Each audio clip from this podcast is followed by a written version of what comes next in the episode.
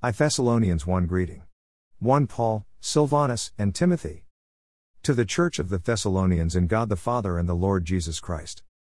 Grace to you and peace from God our Father and the Lord Jesus Christ. Their good example.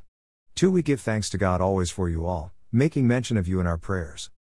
3. Remembering without ceasing your work of faith, labor of love, and patience of hope in our Lord Jesus Christ in the sight of our God and Father.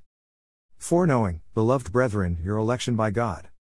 5. For our gospel did not come to you in word only, but also in power, and in the Holy Spirit and in much assurance, as you know what kind of men we were among you for your sake. 6. And you became followers of us and of the Lord, having received the word in much affliction, with joy of the Holy Spirit. 7. So that you became examples to all in Macedonia and Achaia who believe. 8. For from you the word of the Lord has sounded forth, not only in Macedonia and Achaia, but also in every place.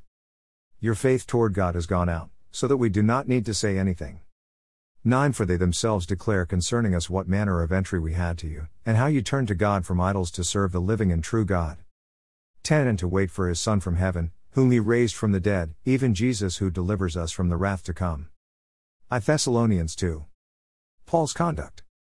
1. For you yourselves know, brethren, that our coming to you is not in vain. 2. But even after we had suffered before and were spitefully treated at Philippi, as you know, we were bold in our God to speak to you the gospel of God in much conflict. 3. For our exhortation did not come from error or uncleanness, nor was it in deceit. 4. But as we have been approved by God to be entrusted with the gospel, even so we speak, not as pleasing men, but God who tests our hearts. 5. For neither at any time did we use flattering words, as you know, nor a cloak for covetousness, God is witness. 6. Nor did we seek glory from men, either from you or from others, when we might have made demands as apostles of Christ.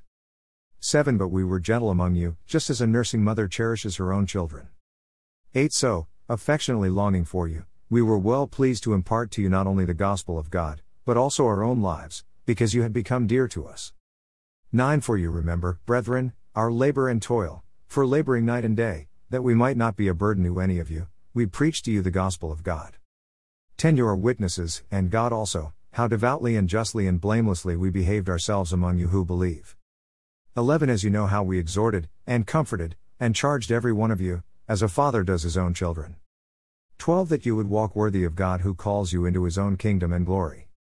Their conversion. 13 For this reason we also thank God without ceasing, because when you received the word of God which you heard from us, you welcomed it not as the word of men, but as it is in truth, the word of God, which also effectively works in you who believe.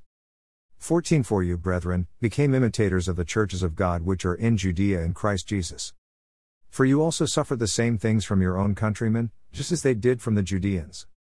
15 Who killed both the Lord Jesus and their own prophets, and have persecuted us, and they do not please God and are contrary to all men. 16 Forbidding us to speak to the Gentiles that they may be saved, so as always to fill up the measure of their sins, but wrath has come upon them to the uttermost.